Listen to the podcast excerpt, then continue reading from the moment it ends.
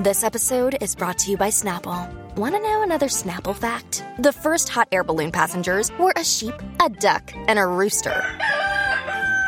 Ridiculous. Check out snapple.com to find ridiculously flavored Snapple near you. Look, Bumble knows you're exhausted by dating. All the must not take yourself too seriously and 6 1 since that matters. And what do I even say other than hey? well, that's why they're introducing an all new Bumble with exciting features to make compatibility easier, starting the chat better, and dating safer. They've changed, so you don't have to. Download the new Bumble now. Conspiracy Unlimited with Richard Syrett.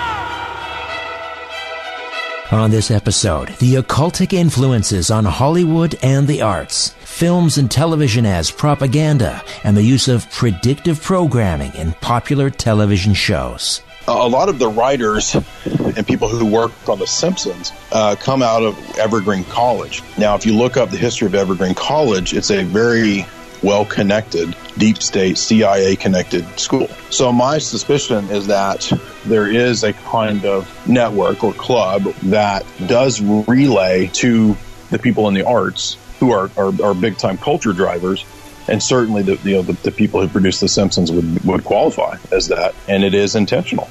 This podcast is brought to you by BrightBiz. If you own a business or you've dreamed of starting one, there's a helpful free guide with 36 business power tools proven to boost sales, increase income, simplify your life, and give you better results with less effort. Best of all, this business toolbox is yours absolutely free. And these are useful online tools that make doing almost anything a lot easier. Just visit freebusinesstoolbox.com to grab your copy. I know there are a lot of websites out there that offer you a special deal on something, but then they stick you in some recurring program. This isn't like that. Relax. There's no hidden thing to try. BrightBiz is giving away this guide free of charge as a means of putting your best foot forward. But all good things must come to an end, so don't wait. Grab your free guide today. Visit freebusinesstoolbox.com. Freebusinesstoolbox.com. That's freebusinesstoolbox.com. Conspiracy Unlimited with Richard Syrett. Pursuing the truth wherever it leads. Exposing evil and corruption and the secret machinations of powerful elites revealing the high strangeness beneath the surface of our supposed reality. Coming to you from his studio beneath the stairs, here's Richard Syrett. Welcome to your Friday. Hey, don't forget towards the tail end of this episode, I'll draw the name of one lucky winner who will receive a copy of my Strange Planet Volume 1 or 2 CD. If you want to get in on that draw, and I think uh, we'll continue it for one more week, rate and review this podcast. Grab a screenshot of that. Email it to me at richardsyrett1 at gmail.com. Don't forget to include your full name and mailing address, and then be listening Fridays when I reach into the ginormous novelty sized jar of cheese puffs and pull out the name of one lucky winner. Hollywood under the spotlight, pun intended, on this episode. We have some, uh, some of the movie channels here at the house, AMC and, and Turner Classic Movies, and so there's always an old movie running somewhere, sometime. And, and so I've been thinking a lot about the great researcher Jordan Maxwell, who I must get on the pro- podcast soon. Uh, Maxwell talks about the origin of the name Hollywood. Uh, traditionally, the magician's wand, you know, like Merlin the magician from the Arthurian legends, the wand was fashioned from a holly branch, and so the name Hollywood. And the wand also used by conductors to conduct orchestras. But instead of conducting the orchestra, Hollywood, the wand is being used to direct the mind and this is how films are used. Remember, Marshall McLuhan said the arts are controlled by secret societies. So it makes sense that films are encoded with certain memes and messages designed to control and manipulate the masses. Another guy who's really out front on this is Jay Dyer. He does a fantastic job analyzing Hollywood film discussing the symbolism encoded in film and, and the occultic influences in Hollywood and things like predictive programming found in movies and in television series. Known for his in-depth commentary and celebrity impressions, Jay Dyer is the host of the Jay's Analysis podcast, Esoteric Hollywood. He's also a regular contributor to subjects as wide as satire, metaphysics, film analysis, theology, geopolitics, literature, and history, as well as interviewing numerous prominent figures. Jay has authored hundreds of articles already read by millions in just the past few years. He's also working with Jay Weidner on a new television series for Gaia based on this unique approach to film. He is the author of Esoteric Hollywood. Jay Dyer, welcome to Conspiracy Unlimited. How are you? I'm doing great. I'm glad to be here. Thanks for having me. I had Roseanne Barr on uh, my radio program a couple of years ago, and at that time she was doing the circuit and speaking out about Hollywood mind control. I don't know if you remember when she was talking about that in, in the media. What do you think she meant by that? I do remember. In fact, I watched quite a few of those interviews, and I think she is absolutely correct. I think that most people probably aren't aware of a connection between the government's mind control programs, oftentimes called under the moniker MK Ultra, uh, they aren't aware of a connection between that and Hollywood, but it's flip sides of the same coin, just like the CIA is intimately tied into Hollywood. So, what she means by that is the idea of social engineering, not just on an individual level in the sense of, you know, like a Bourne Ultimatum or a Bourne Supremacy type mind control assassin. That's usually what we think of that was a, a, an aspect to, to MK Ultra, but really MK Ultra was about social engineering on a large scale. Uh, so you know, dozens and dozens of programs, dozens of universities over several years, and it ties directly into Hollywood. And so you see this pattern in so many films. The idea of not just the assassin, but also uh, of of you know occult symbology, uh, esoteric symbolism uh, the CIA mind control uh, um, in the sense of secret societies. Uh, you know, th- this this aspect that she's hitting on is the root of Hollywood. Hollywood is, in a way, mind control and MK Ultra. Yes, there is certainly the the, the large scale.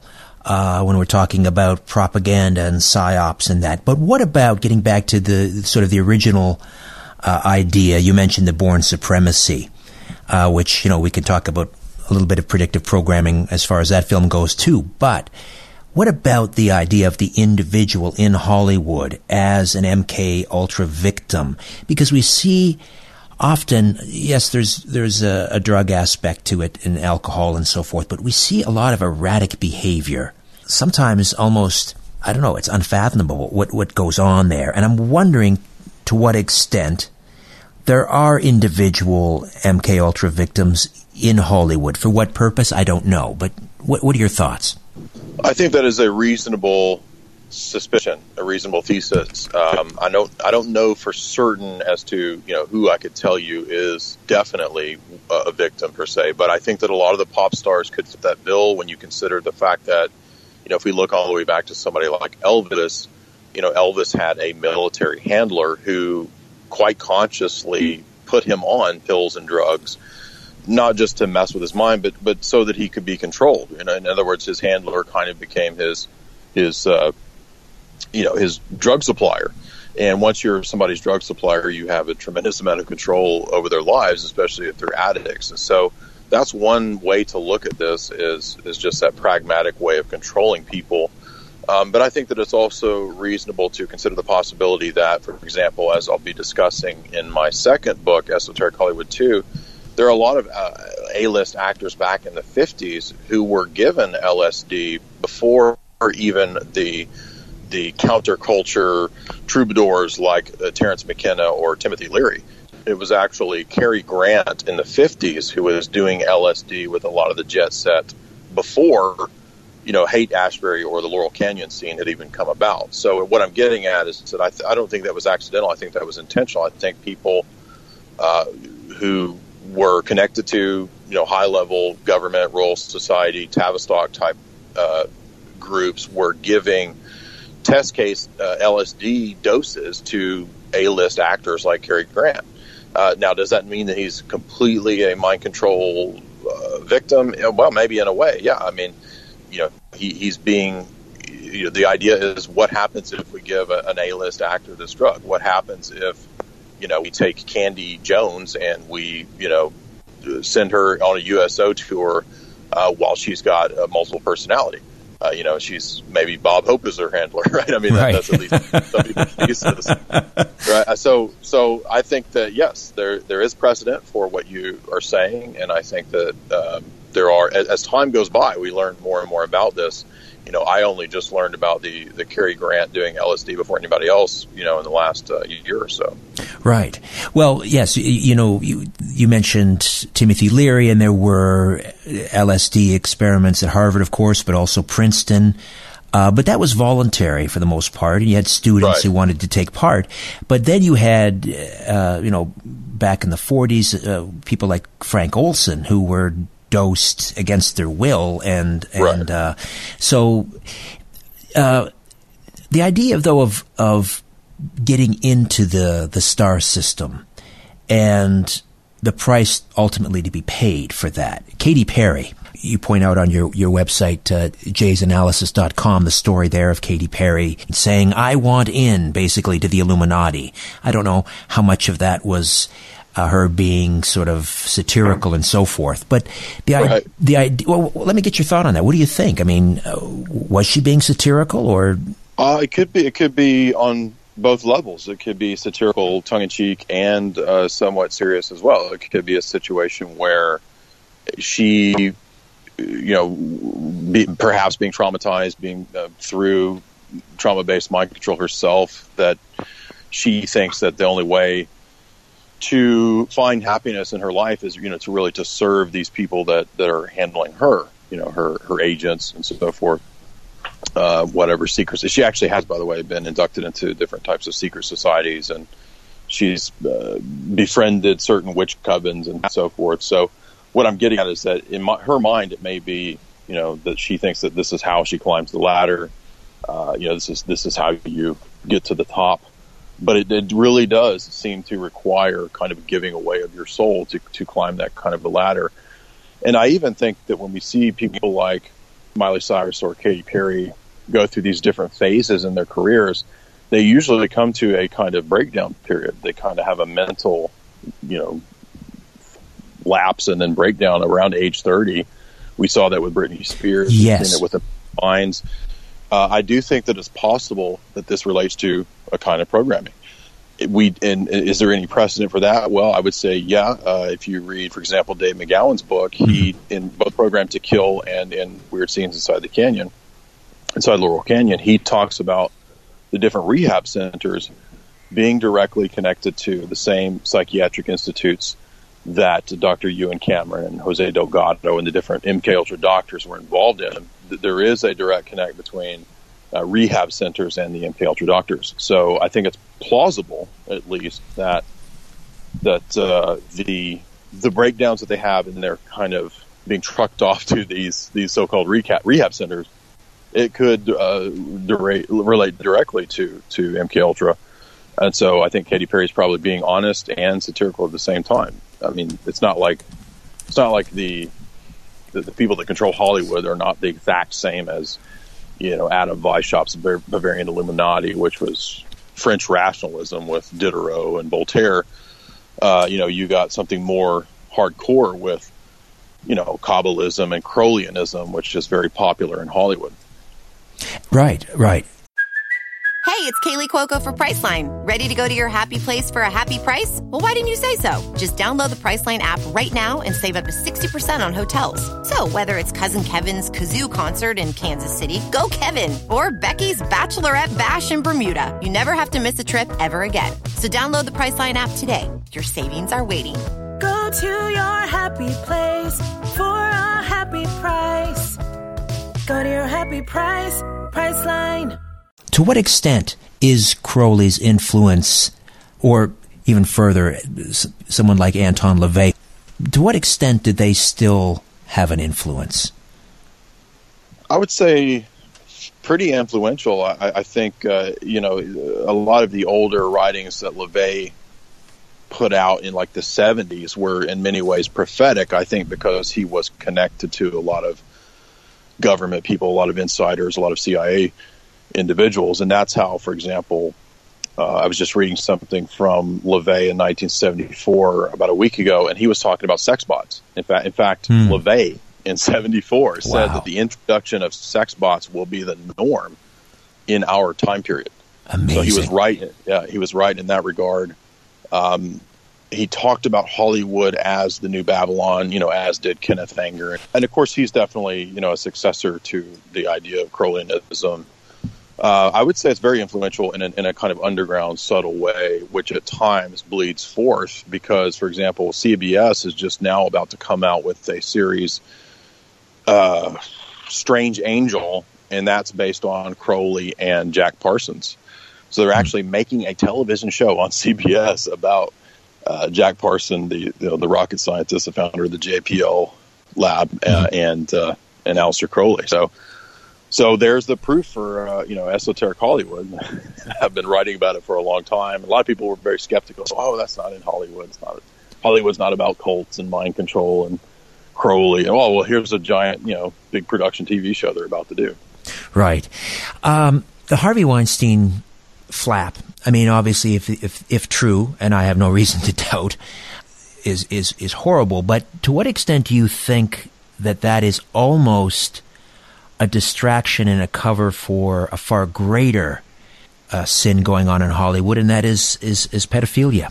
Uh, it is. In fact, I, I think I had a video kind of giving the roughly that very analysis. I said something to the effect of it's it's unfortunate that the idea of the casting couch is somehow given all of this media attention when everybody knows that the casting couch has been the case since the beginning of Hollywood. I mean, Right. Right. you have to be a complete idiot not to know that you know a, lot of leading ladies slept their way to the top. I mean, Marilyn Monroe used to joke about it, Sure. you know, having to do this. So, yeah, I think you're you're spot on that uh, it's almost like it was maybe deflected by PR companies to focus on, uh, you know, Harvey Weinstein's rape situation or allegations. Um, and, and it also, I think, was deflected into feminism, right? It became a thing of, oh, it's me too, this hashtag, and women saying that, oh, uh, somebody grabbed my butt one time. And, you know, I'm not saying that uh, you, sh- you should have your butt grabbed, but, uh, but that's certainly less serious than the, uh, the situation that you're talking about, which, you know, a lot of documentaries and exposés have dealt with, which is pedophilia. You know, Corey Feldman's talked about it. You have Open Secret, the, the, the documentary that covered it. Uh, you know, that's a much more serious concern, um, and it's been going on for a long time. And I think, yeah, it's deflected and it's covered up by these, you know, lesser, much lesser, much less gravity situation uh. Right, right. But yet, still, yes, we have these documentaries, uh, but it hasn't broken through in the North American scene in terms of media coverage the way, for example, the Jimmy Savile case in in in England did. Right. What is what is it, what's preventing that? I guess that's somewhat of a rhetorical question, but what's preventing it from breaking through, and what is it going to take? Uh, you know, do we need a special counsel like a Robert Mueller to investigate something from the Department of Justice to investigate Hollywood? That's a great question. I don't know what it would take to to. I think, un- unfortunately, and I don't want to be too negative, but unfortunately, the the culture has been degraded pretty far. And when you get to a certain level of degradation and desensitization, it's almost like the next kind of scandal will almost normalize it. So I'm not saying it should be covered up. I'm not saying anybody should be should get away with it, but uh, I don't know if there is a, a system based way to actually solve that kind of a problem just because the decades and decades of psychological warfare and social engineering has so degraded people in a in a general sense that I think it would be very difficult through normal channels to, to try to fix that problem. But uh, I think that anytime somebody does try to, to step up and do something like make a documentary or call attention to it or you know, if, whatever you think about Corey Feldman, I, I tend to think that Corey Feldman was telling the truth. He seems to have been vindicated in most of what he talked about. They are kind of made fun of or kind of uh, they're they're sort of turned into a clown show by the media on purpose to to cover it up. Uh, and so, you know, as long as the media and the establishment is going to cover it up, it's going to take it's going to take a lot. I don't know what. I mean, I kind of whatever you think of Trump, I kind of hoped, or at least had my fingers crossed, that uh, Trump would call attention to this. He he talked about it a little bit. There was there was discussion of you know busting up uh, uh, trafficking networks and so forth, and there has been some of that. But uh, you know, is, is Hollywood too powerful? Are people too entrenched to to really bust any of that up. Oh, I, I, agree. I think if there's anyone, it would be a disruptor like him. He's he's almost reckless uh, in that right. regard, which is what is what is exactly required at this yeah. point in history. Is someone with that kind of recklessness? Uh, yeah, let's let's hope so. I mean, where is where is the Me Too campaign for people like Corey Feldman or his yep. his right. his late friend Corey Haim, who obviously had huge drug and alcohol problems, but apparently was also a victim, which may have led directly to his drug and alcohol problems. That he was uh, a victim. So, yeah, where is their bloody Me Too campaign? But how how high up does it go in Hollywood? That's the big question. Well, you know, from all the people who are whistleblowers and who do say that this has happened, it, it they believe that or say that it goes to the highest levels. Uh, you know who that is is still nobody knows. That's that's been kept under wraps, so I, I can't speculate on who. But uh, you know there are there are people who've written about older stories and scenarios where this happened. You know, you have the cases I think of the mamas and the papas. You have yes, which is mu- music in, music industry, but still relevant to to Hollywood because it was the Laurel Canyon scene. Um, so plenty of cases of that in in the past. Uh, you know, biographies of people saying they were molested. So, you know, and then then they have the problem of something. You know, if it's decades later, how exactly do you prove it? it makes it much more difficult to prove. Um, But but yeah, I, you know, most most people who write on this, most people who've written books on the subject of like the Franklin cover up, or as you mentioned, Savile, it, it seems to pretty clearly go up to the highest levels of power. And, and how?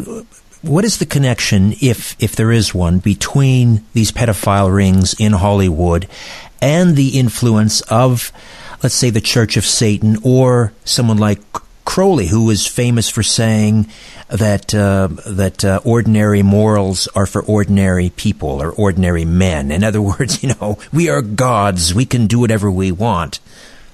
Yeah, I think with with LaVey, you have uh, in the Church of Satan, you have something that's much more kind of consciously theatrical and atheistic. Um, I don't. I mean, I'm sure that, that you could find different people in those circles who were involved in that kind of stuff, but I think that you know, with the Crowleyan type stuff, it's much more um, much more overt because there is a, a, belief in the reality of defiling of the innocent. Uh, now, I, I, understand that that's somewhat part of the the LaVey type view, but uh, it seems to be a little more serious, I guess you could say, in the Crowleyan type perspective of of uh, the belief in the power that's gained through uh, defiling innocence in certain situations. Uh, so I would say, yeah, I think that uh, um, the idea that you can become your own god, apotheosis, which is kind of the the root of that system. Uh, you know, your your own will um, dominating master slave type uh, worldview. It's a it's a very Nietzschean type worldview. I would, I would say that yeah, that absolutely co- contributes to the idea that uh, you know I can do whatever I want if I can get away with it, and because because there's nothing objectively wrong. They're they're essentially moral subjective uh, systems. How do you feel? In contrast, we have the emergence uh, uh, of these Christian films that are doing relatively good numbers at the box office. Uh, how do how do you how do you see that uh, developing? Yeah, I think it's it's an interesting development uh, that I guess you could see in a way parallel to the election of Trump. I mean, you, you know, you have the, kind of the two coasts uh, very very different and divorced from the mindset of the flyover country of you know the rest of America, which tends to be more conservative and to have a little more um, reser- reservation about morals and you know to not be so so extreme. Um, and I see it's it's in, it's the it's similar to um, to well, I don't want to get necessarily too political, but um, I, I, think yeah, I think there's a definite connection between these two realms, and I think uh, like Kevin Sorbo, he's had a lot of success with his uh, with his films and his company. God's not um, dead, yeah. Right, right, and I did see those. I didn't think they were. I think the, you know the, sometimes the they're a little bit cheesy, but I think overall the message is good. I, I thought uh, the Ben Stein documentary, uh, which is not explicitly Christian per se, but uh, in the same vein of uh, you know critiquing the sort of uh, radical Darwinian perspective. Uh, I thought his his uh, documentary was good. I think we're going to see more of that, and you know, with the with the ease of attaining different types of media through the internet, uh, I think that there's going to be a lot more competition. So, in other words, the, the traditional studio system is going to be dead. Uh, you know, basically Disney's buying all that anyway. So you're going to have Disney and you're going to have people offering a lot of different streaming options for content. And I think that because you do have a lot of religiously religious minded people, you know, they're going to be looking for that kind of content, and a lot of people are already, you know, trying to step into those markets, and I think that's a good thing. I think we need more competition against these, you know, monolithic, uh, older older models, legacy model studio systems uh, yeah, in many ways, this is, seems to be the front line in, in the culture war. Absolutely. Absolutely. I'll get back to this fascinating discussion with the brilliant Jay Dyer in just a moment. I want to speak to all of the dog owners out there. Raise your hand if you'd like to have the obedient, well-behaved, loving dog of your dreams. Okay, then listen to this. How would you like to develop your dog's hidden intelligence and eliminate bad behavior once and for all? Well, a woman named Adrienne Farricelli is a professional certified dog trainer, and she's helped hundreds of dog owners train their dogs to be well-behaved, obedient, loving pets by bringing out the hidden intelligence inside all dogs. And you can quickly eliminate any behavioral problem your dog has, no matter how badly you think it's ingrained, no matter what kind of dog you have. The science behind this is simple. You may have heard of neuroplasticity in the human brain. Our brains are capable of learning new behaviors because of this neuroplasticity. Well, your dog's brain has the same plasticity, and with the right mental stimulation that Adrienne teaches, any dog's brain will become more open and receptive to learning new information. Your dog will listen to you and understand what you want it to do. And when this happens, bad behaviors simply fade away as more desirable ones appear in their place. So, if you want to check out this remarkable dog training system, just visit realbusinessbargains.com realbusinessbargains.com. That's realbusinessbargains.com. realbusinessbargains.com. Richard has tiny talking insects living in his sock drawer. We are bugs, and we are living in Richard's sock drawer. Conspiracy Unlimited. With Richard Syrett. Jay Dyer is uh, with us. Jay'sAnalysis.com. Jay'sAnalysis.com. Terrific website. Um, let's talk a little bit about when you unpack a movie and you and you look for the, the symbolism and I think it was Marshall McLuhan who said something like we lie to each other on through television and we tell each other the truth through film or something like mm. that. I don't know if that sounds if if that's familiar to you or if I have that right, but it's it's stuck in my head over the years and I think it was McLuhan. It's interesting, you know, in in, in Hollywood you have films like from guys like Oliver Stone, who's kind of an outsider to a certain extent. Right right. makes a movie like JFK, which I don't think could be made today. How do you feel about that? No, in fact, uh, yeah, I, am a big fan of Oliver Stone. Um, I was honored to be alongside him in a uh, recent uh, Sean Stone production uh, about Hollywood called Hollywood DC, which ran on RT. Very good documentary, which you can find on YouTube. And I think Oliver made some really poignant points in that documentary about where he's seen Hollywood go over the years uh, I think he's spot on to to note the insider connection of the Pentagon, uh, which he has known about for a long time. But of course, you know, that's something I didn't really catch on to until you know I went to college and, and sort of studied that that that topic. But um, I think that the, the the way that we the way that we see culture being driven is not through the means that most people think. Most people think of culture being driven through, you know, organic artists spring up and they they put their music out there, they put their message out there, their book out there, and it just happens to catch on. And really, it's not that way at all. Uh, stars are created. Stars are are essentially products that have a whole lot of money put into them over several decades, uh, and they're created for a reason. And so, you know, the arts, all the way back to Plato, something I discuss in my book, have always been tools of propaganda, tools of the state, tools of telling the state's narrative in many ways. Um, and in our day, of course, we live under a kind of corporate state. And that's why you'll see somebody like Katy Perry. Uh, if you remember one of her videos uh, a few years ago, I forget the name of it, but the whole video was was essentially a military recruitment ad. It was her joining. She, her boyfriend leaves her, and she joins the military. it's sort of ludicrous, but uh, you know, unless you're really committed to to fighting, uh, you know, America's wars for Halliburton, and you know, to make sure that Iraq can get a Subway or a McDonald's, you, know, you know, there's not really any any reason to fight these wars anymore. Uh, and that's really something that, that you know Oliver Stone picked up on a long time ago. That's why he was making these anti-war films a long time ago.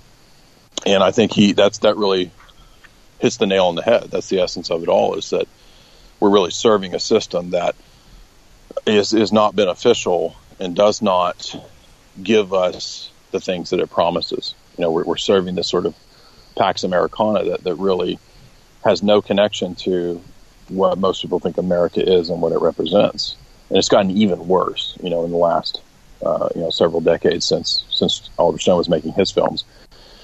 And you know, the high, high points like JFK, you know, he, I think in, in what's interesting about Stone's films is that he really kind of hits these high points of the turning in American culture. You know, he, he if you, we can't forget the Doors either. the Doors was was central to this turning point in American culture because they represent the Laurel Canyon scene. Yes. You know, if, if you if you've read Dave's books, and you know, Oliver Stone was cognizant of the fact that there was this backdoor occult connection with with uh, with Jim Morrison because there's that scene in the movie where he undergoes that uh, ritual initiation with that witch girlfriend that he has. Yes, yes. and so, you know, the more that I think about Oliver Stone's films, you know, he really does pack the whole message into the totality of his of his corpus. Uh, you know, another analogy that I make throughout my book is to the mob. And if you if you understand different mobs and, and how the mafia works, you can really understand a big part of how America and the world works in geopolitics. And now that I think about it, if you go back and watch something like Scarface, that's really what that movie is about. It's about him coming to America thinking that he can achieve the American dream. And then he finds out the American dream is really just becoming a drug lord. uh, and it, and it ruins him. Right. And, it, but it ruins him because he isn't willing to go all the way to killing children. And that's the point of that. You know, Tony, right. Tony right. Montana gets killed because the the serious drug lords, you know, mandate that he kill uh, some UN guy and his, and his That's right. Child. even a line he won't cross. Exactly, and and so the the degradation is is even darker than somebody like Tony Montana knew. Uh, and I think that's that was the point Oliver Stone was trying to make. It's the same point he tries to make in Wall Street. You know, here's a middle class guy thinking that the American dream is to become the the Michael Douglas character Gordon Gekko, and Gordon Gekko is just a ruthless, you know, viper who's going to screw over the entire middle class that Bud, the Charlie Sheen character, represents. So, yeah. Anyway, I, I think yeah, I think you're right to look at somebody like well, Oliver Stone as an uh, outsider who's been telling the truth the entire time. If we had eyes to see and paid attention. The, the flip side of Oliver, Oliver Stone's JFK would be something like Tom Hanks uh, reclaiming history, or what do they call it? Reclaiming, yeah, reclaiming history. That was the Bugliosi book. Uh, and Yeah. you know, we often think of Tom Hanks as maybe the best that America has to offer. He's the boy next door. He's kind of our generation's Jimmy Stewart. Uh, he came to Hollywood as kind of an outsider, but he seems now to be the ultimate insider in terms of pumping out this propaganda. There was the the the, uh, the you know the reclaiming history series. There was the um, what was the uh, movie about the Pentagon Papers? Uh, the paper, just a piece of crap. I mean, yeah, propaganda. Yeah. the, uh, I'm sorry, I'm not a, a Soviet or, or a communist, but uh, once you kind of understand the dialectics of the Cold War, which I think I do have some degree of understanding of, I'm not as uh, hyped up about you know the CIA's exploits of the in the Cold War as I used to be. Maybe when I was younger and kind of believed you know the the which is really just a CIA narrative anyway. But it was Tom Hanks that was in that. Um, uh, Bridge of Spies, you know, that was another another example of, of the propaganda that you're talking about yeah, myth making. which was which was really just to regurgitate, you know, uh, anti-Russian sentiment. Which you know, this is something that Hollywood has really been hyping up for uh, the last few years. Uh, I, I covered the film Red Sparrow with Jennifer Lawrence as a the most recent instantiation of this kind of hyping up the Russia tension, Ru- uh, Russo uh, Russophobia nonsense. Um, and yeah, Tom Hanks definitely plays a big role in that because he's he's been in a lot of those kinds of films.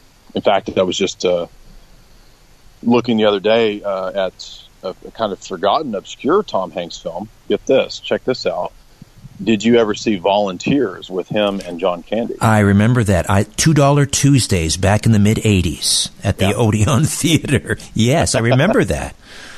I remember well, that. what's what's neat about that is is he plays a young, uh, I think Yale. He's like a Yale yuppie uh, upper class grad who sort of fumbles his way into, I think, the Red Cross accidentally, and he learns that guess what? It's a CIA cover, and then he finds out that his the CIA handler that is setting that is running this Red Cross operation uh, is there to deal with the the uh, Golden Triangle uh, drug smuggling. That's right. So here yeah. you have this, goo- this goofy comedy that's basically showing that uh, the, that the, the CIA is running the drugs, and lo and behold, Tom Hanks is kind of playing the, you know, subtle skull and bones Yale grad.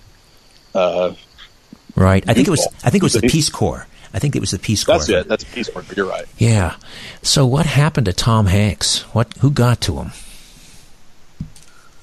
Well, I think that what happens is that there's kind of a an understanding about uh, you know when when people rise in the ranks of popularity and fame that you know if you don't go along with the plan, basically you're just not going to get the big deals. And in order to get the big deals, the big concerts, you know, to have the Fortune 100 behind you for you know to be a Katy Perry or a Lady Gaga or whoever you you've got to go along with the plan, and the plan is 100% coordinated across these these giant mega corporations, and that's very transparent. It's very easy to see this. It's it's amazing that more people don't see it, but you know, uh, Pepsi is going to promote the same thing that that Monsanto is going to promote, which is the same thing that the Pentagon is going to promote, which is the same thing that Bayer is going to promote, uh, and it's and it's global.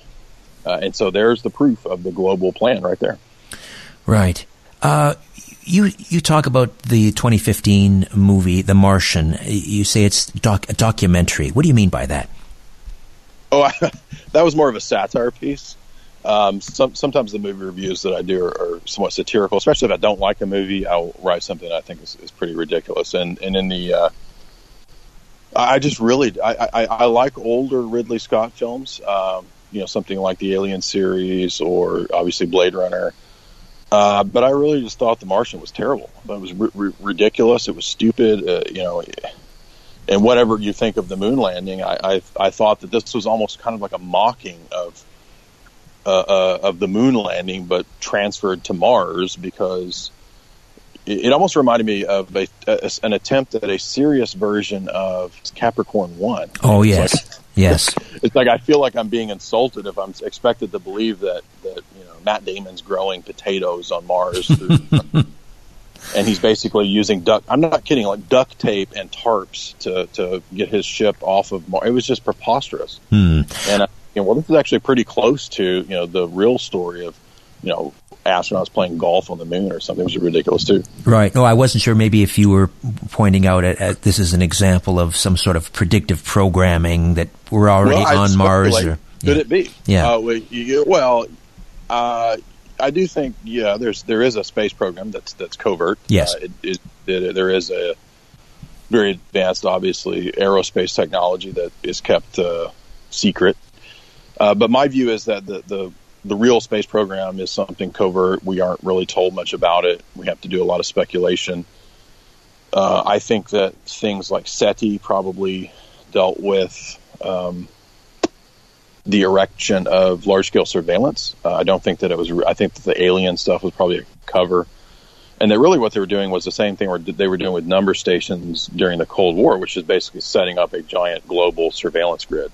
That's my theory. Interesting. But, oh, I'd not heard that before. Wow. Uh, it's just a, a, theory that I'm sort of tossed around. I can't uh, give you 100% proof of that, but uh, just my speculation.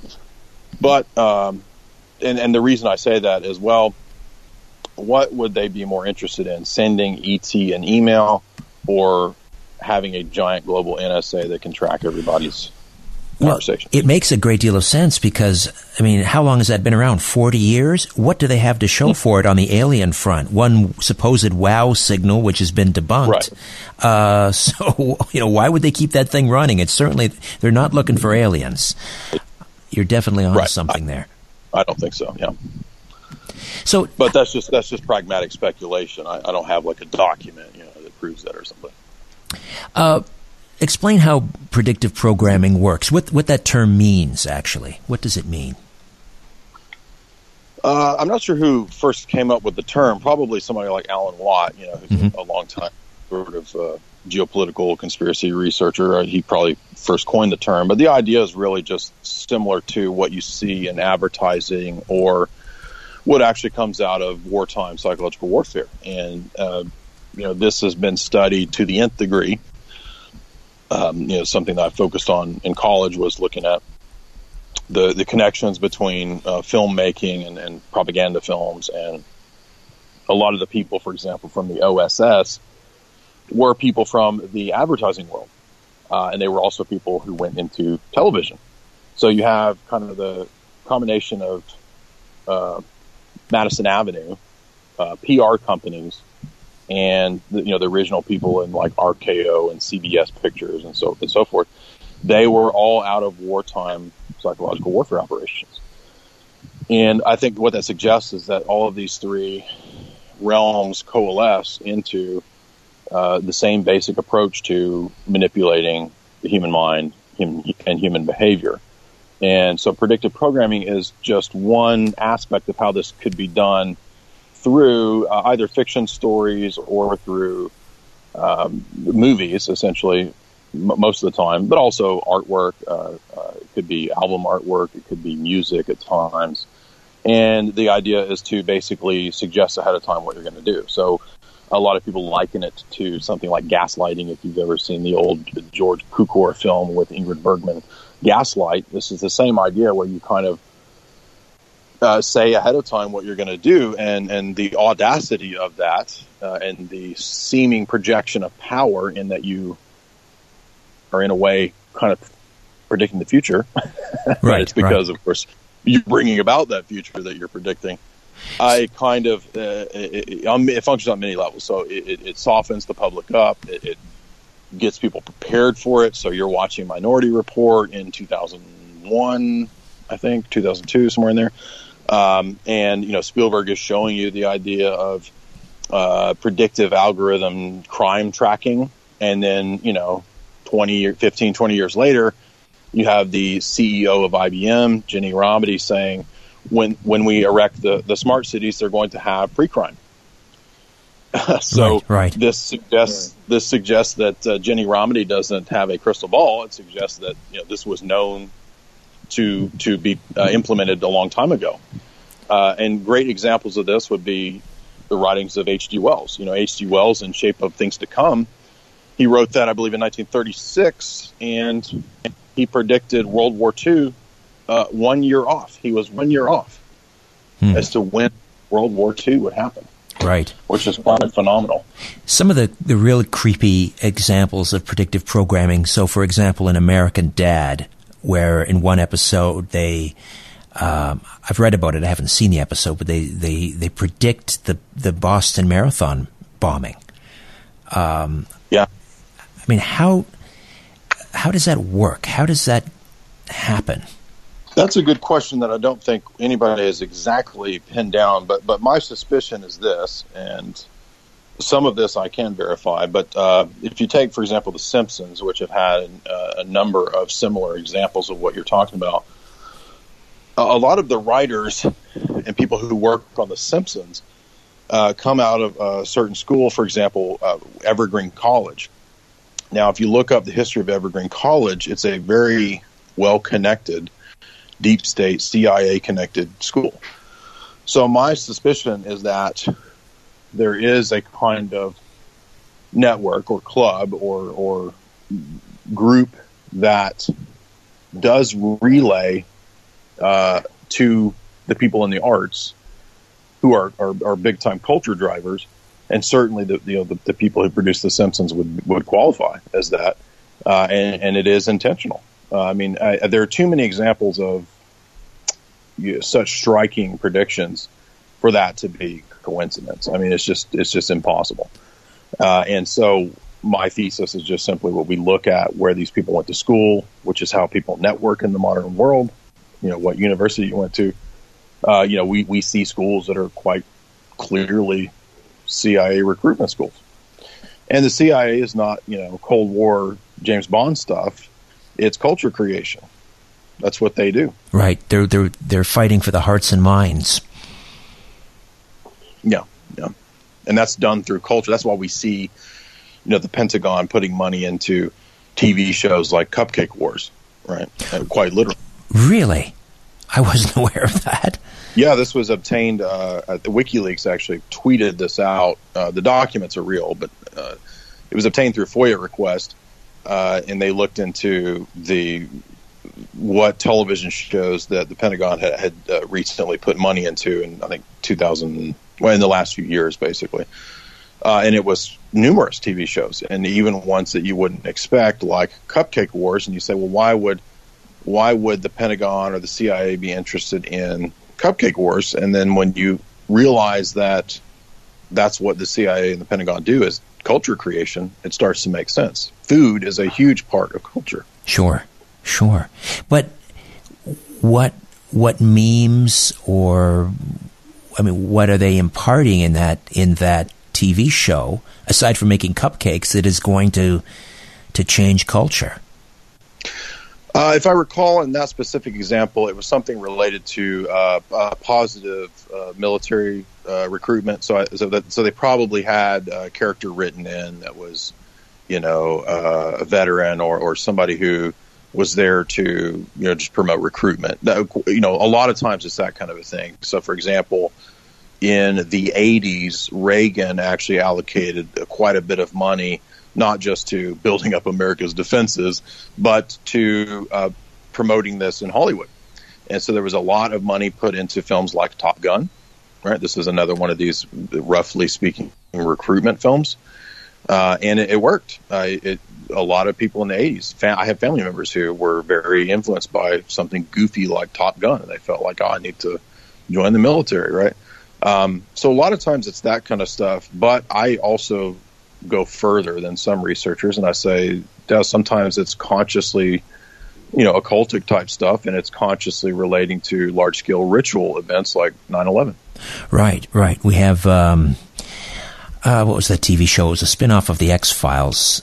Um, the lone, the lone gunman. The lone gunman. Yes.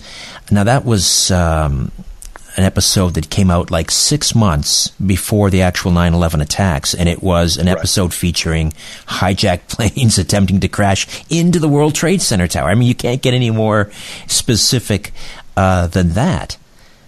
Yeah. Now, now, people say, again, if somebody's skeptical, uh, you know, I, I wrote about this in my book, uh, but I'm not the only person to write about this. In fact, there have been quite a few academics who have written on this topic uh, Elliot Gaines, who's a professor, I think, at Wright University. He's a famous semiotician, and semiotics is the study of signs and symbols.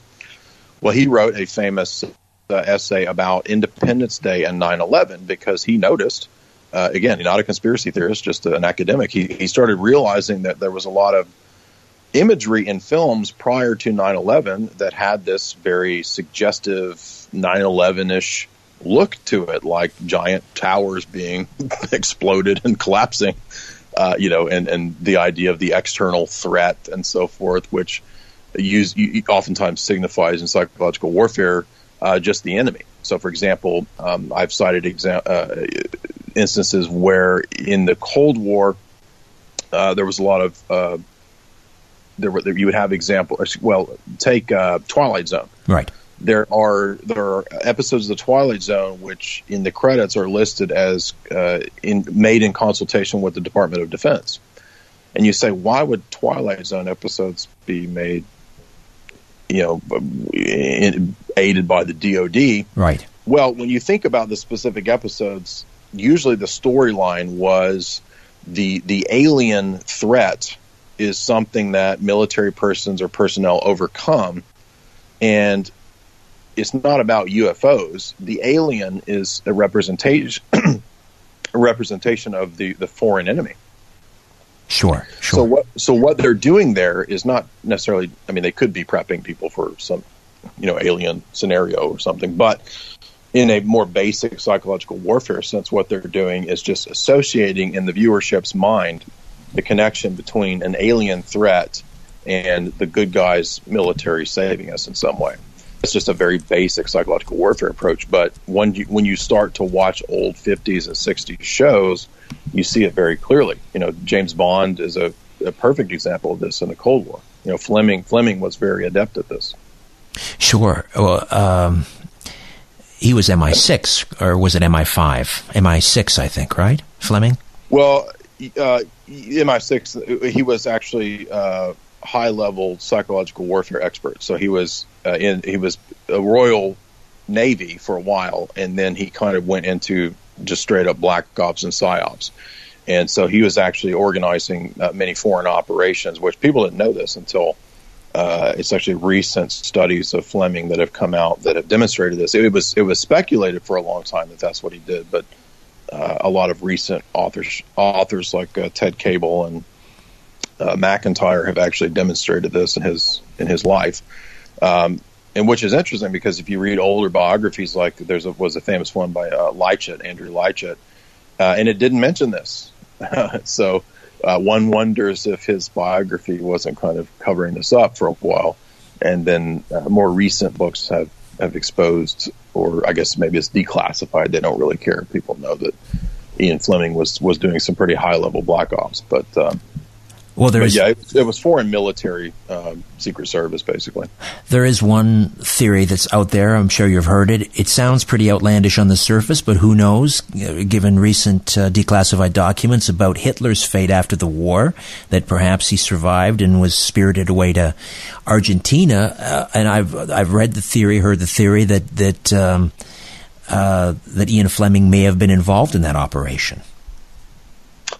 Yes, that's interesting. Uh, I've heard different theories on this position. Some people think that the the idea of Hitler going to Argentina was actually uh, concocted by British intelligence precisely for Cold War reasons. Um, uh, I'm, I'm, not positive. Either. I could you know I could see it going either way. Um, Fleming did seem to be consciously anti-German, so I don't. I mean, what's it's weird because he had in his personal library uh, quite a few works on eugenics. Uh, and he did seem to be quite racial in many of the stories, but he also seems to be consciously pro British, pro West, pro freedom, etc. So, uh, you know, he, he, did hang around kind of the upper class, elite, noble circles quite a bit, and he had a lot of very wealthy friends. So I would say he was a Western man, a, a modern Western man. I don't think he was like secretly a Nazi or anything like that. No, no, no. Uh, but but yeah, I would not be surprised if he wasn't involved in something crazy like that, precisely because his real life really is crazy. Uh, Jay, when does Esoteric Hollywood uh, Volume 2 come out? I am basically done with the manuscript. Uh, I would say look for it probably to be available in a few months. So maybe a best case scenario, three to six months. Can't wait. Uh, and the website again, jaysanalysis.com. Hey, I've really enjoyed this. Great meeting you. Great talking to you. Thank you for taking some time to talk to me. Well, thank you, Richard. It was a pleasure. It was a really good chat. Uh, I, I love the conversations that where we can, you know, really cover a lot of different ground and not, and not get stuck on like one topic. And uh, you're you're really good at uh, taking us uh, all over the chessboard. Appreciate it. All right. Thank you. Take care. All right. Thank you. Thanks, Jay. I'm going to have him on again. He's terrific. Now, before I dim the lights in my little studio beneath the stairs, we have our weekly draw, of course, coming up, and I'll tell you about episode 68, uh, which drops Monday. But first, I keep talking about Life Extension's Mega Green Tea Extract because I believe in it and I want the whole world to know about it. Life Extension's Mega Green Tea Extract provides powerful antioxidant effects throughout the body. It contains health promoting polyphenols, including a powerful antioxidant, which has been the subject of extensive scientific research. Why don't you pour on these multiple health benefits for yourself? Green tea supports cell membrane integrity, boosts liver detoxification, enhances immune function, and helps maintain healthy blood cholesterol, LDL and triglyceride levels, and much more. Life Extension's Mega Green Tea Extract is decaffeinated, and yet it contains more polyphenols in one capsule than seven cups of green tea. And the Chinese have used green tea for therapeutic purposes since 2000 BC. More recently, volumes of published scientific findings attest to its multiple health benefits. One capsule a day is all you need. Give your body what it needs. Order right now from Life Extension and save 25%. Just go to smartclickidea.com. That's smartclickidea.com. Smartclickidea.com. All right, let's reach into the jar. All right. And it is Peter Miller of Spokane, Washington. Congratulations. I'll send out a copy of volume one and two of Strange Planet. I'll drop that in the post as soon as possible. Again, if you want to get in on the contest, just rate and review the podcast. Grab a screenshot of that. Email it to me at richardsyrett1 at gmail.com. Coming up on episode 68, Dave Brody on pre-Columbian North America and the lost history of the giants. Until next time, I'm Richard Syrett. So long for now. New Conspiracy Unlimited with Richard Syrett drops every Monday, Wednesday, and Friday at conspiracyunlimitedpodcast.com. Blow your mind. That is all for now. Oh, and remember to share and give a five star review because we have huge egos and need love. We're like cats. We need. We need constant petting.